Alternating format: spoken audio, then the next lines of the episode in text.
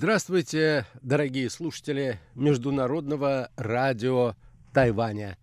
В эфире еженедельная передача из рубрики «Азия в современном мире». У микрофона ведущий передачи Андрей Солодов.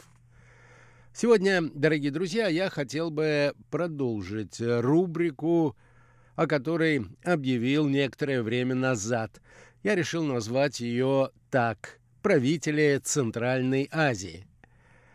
В нескольких последних передачах мы говорили о происходящем в такой стране, как Киргизия, где политическая нестабильность явно преобладает над действием современных демократических институтов. Затем, что кажется столкновением партийных интересов, стоят клановые противоречия. Это проявилось во время последних событий, происшедших в этой стране, которые привели, по сути дела, к государственному перевороту. Говорили мы также и о другой политической модели, которая сформировалась в Таджикистане. Здесь Авторитарный режим, установленный Имамали Рахмоном, явно тяготеет квази-монархической перспективе развития. Сын Рахмона Рустам явно готовится в какой-то момент занять пост своего отца. Интересное развитие событий мы можем наблюдать в Узбекистане – После 20 с лишним лет бессменного правления первого президента Узбекистана Ислама Каримова в 2016 году к власти пришел его преемник в результате, так сказать, естественных причин, а именно смерти своего предшественника. Политические элиты Узбекистана кажется, справились с самым сложным вопросом, который стоит перед авторитарными режимами. Это переход власти из рук в руки. Каковы же результаты почти пятилетнего правления нового президента Узбекистана? Удалось ли ему изменить страну, или он по-прежнему настаивает на том, что институты, созданные при его предшественниками, являются наилучшей основой для развития государства. Об этом говорится в статье Юрия Саруханяна, которая была опубликована на сайте Московского фонда Карнеги. Сегодня, дорогие друзья, я хотел бы познакомить вас с выдержками из этой любопытной публикации. Итак, наша тема сегодня – реформы или их имитация в Узбекистане.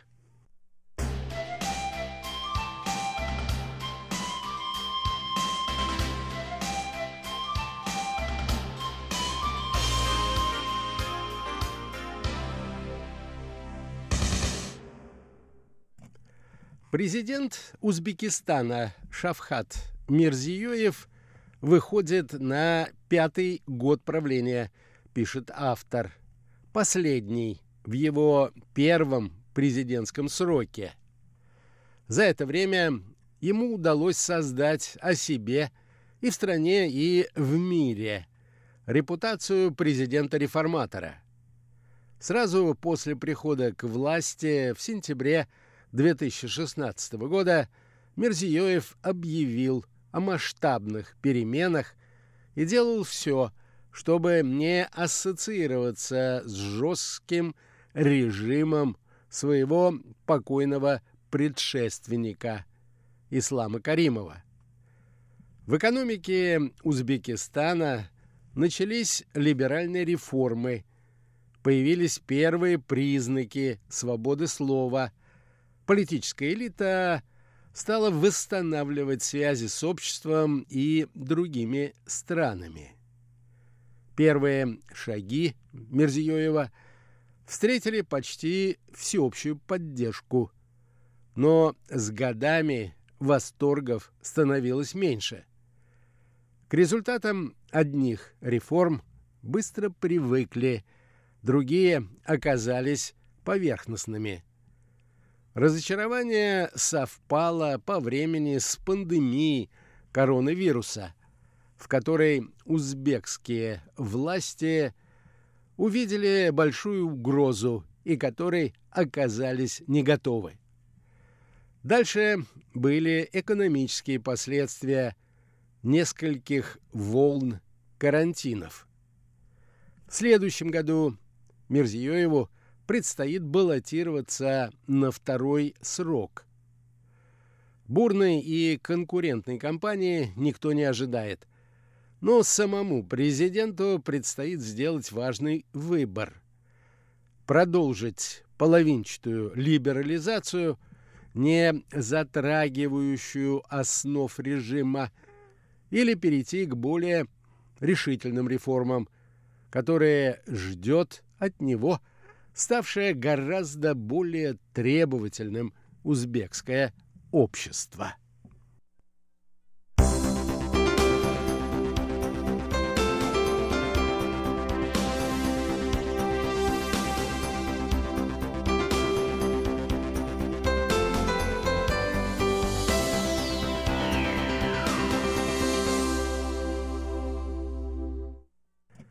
Когда Мирзиёев возглавил Узбекистан, пишет автор статьи, это произошло после смерти Ислама Каримова, общество скептически относилось к его обещаниям провести реформы.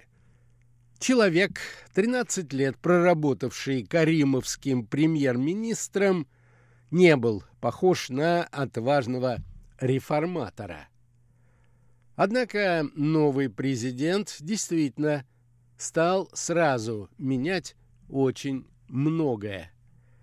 Перемены начались с того, за что Каримова критиковали больше всего – экономики, публичной политики и международных связей. Из узбекских тюрем освободили большинство политзаключенных Каримовской эры – Никто из этих пожилых людей не представлял более никакой угрозы режиму. Также власти закрыли тюрьму Жаслык, известную жестокими пытками. Эти шаги вызвали позитивную реакцию на Западе. Впервые с 2005 года комиссия США – по международной религиозной свободе исключила Узбекистан из списка стран, где нарушаются религиозные свободы граждан. Ташкент стал восстанавливать отношения с соседями. Возобновились переговоры с Киргизией и Таджикистаном о демаркации границ и использовании вод приграничных рек. Узбекистан стал более гибко подходить к переговорам об обмене территориями и строительстве ГЭС в соседних странах. Кроме того, Ташкент возобновил региональный диалог, в рамках которого главы пяти стран Центральной Азии встретились в 2018 и 2019 годах.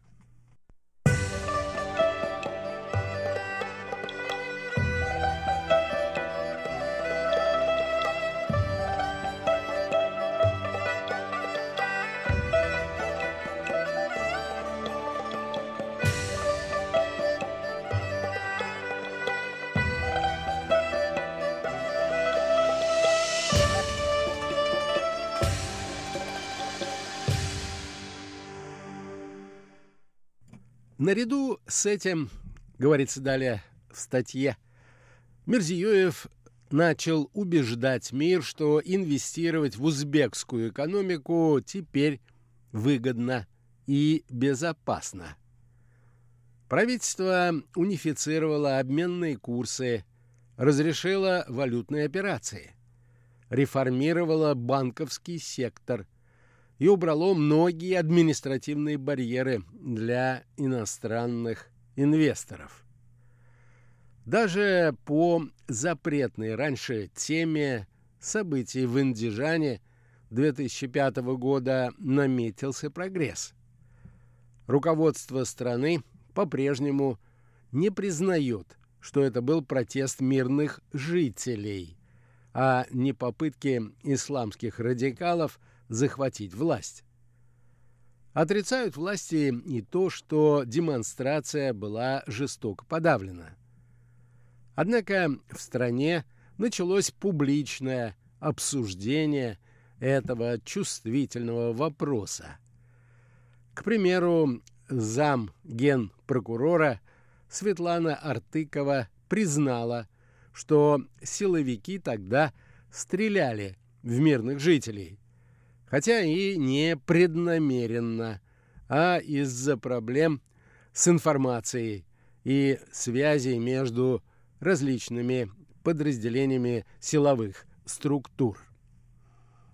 Немало сил Мерзиёев посвятил тому, чтобы собрать вокруг себя новую лояльную команду, продолжает автор статьи. Он сменил всех каримовских руководителей министерств и ведомств. Свой пост сохранил только глава Министерства иностранных дел. К управлению государством пришли работавшие в системе молодые технократы, а также те, кто в свое время попал в немилость Каримову. Образ узбекского чиновника стал меняться. Теперь чиновники не сидят в своих кабинетах, а активно общаются в социальных сетях, не боятся говорить о проблемах, дают интервью не только узбекским средствам массовой информации, но и иностранным СМИ.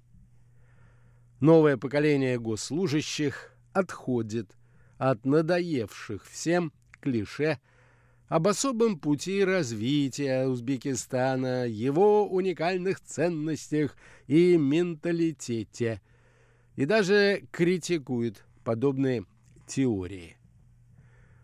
Теперь чиновники выходят к людям и даже приезжают разбираться в напряженных ситуациях на месте.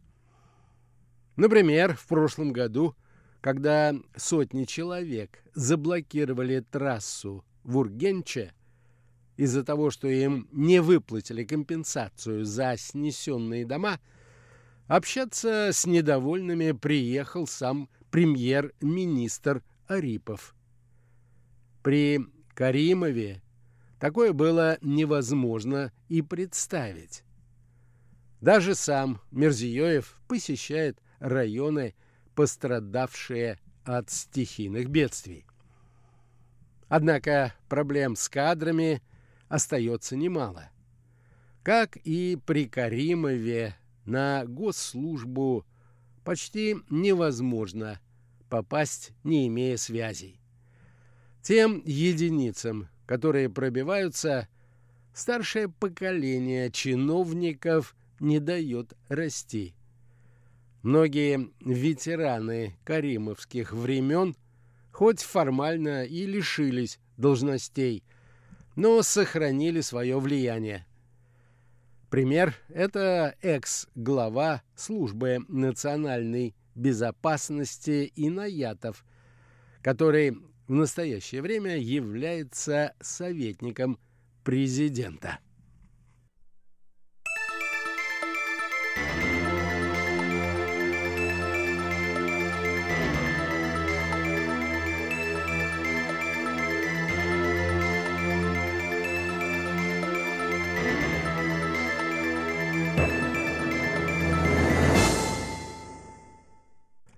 Реформы кадровой политики пока коснулись только общереспубликанских структур и не дошли до уровня местных администраций. Несменяемые хакимы или губернаторы продолжают управлять по-старому жестко. Яркий пример – хаким Ферганской области Ганиев. Средства массовой информации попала целая коллекция записей с его закрытых совещаний, где он открыто угрожает жителям, журналистам и подчиненным. Однако, несмотря на скандалы и возмущение жителей, Ганиева так и не сняли с поста и вряд ли снимут в ближайшие годы. Мерзиёеву не хватает лояльных и квалифицированных кадров. Из-за этого горстку своих передовиков – президент кидает решать все проблемы сразу. Показательная карьера одной из главных звезд Мерзиёевского правительства Шерзода Кудбиева. В апреле 2018 года его назначили министром занятости, через год советником президента по госслужбе и одновременно главой агентства развития госслужбы. А в мае 2020-го Кудбиев стал главным налоговиком. До 2016 года, продолжает автор, узбекские средства массовой информации находились по сути в состоянии комы. Печатные издания никто не читал. Они существовали за счет принудительно подписанных на них бюджетников. Телевидение мало чем отличалось от советского, с минимум прямых эфиров. Интернет-СМИ перепечатывали скудные пресс-релизы госорганов и почти не занимались собственным контентом. При Мирзиёеве ситуация сильно изменилась. Власти разрешили журналистам освещать события из реальной общественно-политической жизни страны, а некоторые иностранные сайты, о которых раньше было принято говорить только шепотом, разблокировали. Для защиты интересов журналистов создали агентство информации и массовых коммуникаций – и Общественный фонд поддержки и развития национальных масс-медиа. Защищать свободу прессы в Узбекистане Мирзиёев назначил самых близких людей. Своего бывшего пресс-секретаря Аламжонова и старшую дочь Саиду Мирзиёеву. Теперь в узбекских СМИ – стала возможной и осторожная критика власти. Даже региональные журналисты стали смелее. Нарушение прав человека, коррупция, халатность чиновников – все это больше не табу. Периодически власти принимают меры в ответ на резонансные статьи. В заключение автор статьи отмечает – Самые одиозные вопросы, за которые больше всего критиковали Каримова, самые одиозные вопросы, за которые больше всего критиковали Каримова, Мерзиёев уже решил. Однако выдавать символические послабления за реальные реформы с каждым годом будет все сложнее. Сдается мне, однако, что автор статьи чрезмерно строг – к президенту Мирзиёеву. Представленный автором статьи «Список нововведений, проведенных президентом», заставляет считать его, с моей точки зрения, не только настоящим, но и весьма успешным реформатором в истории Узбекистана. Всего вам доброго, дорогие друзья!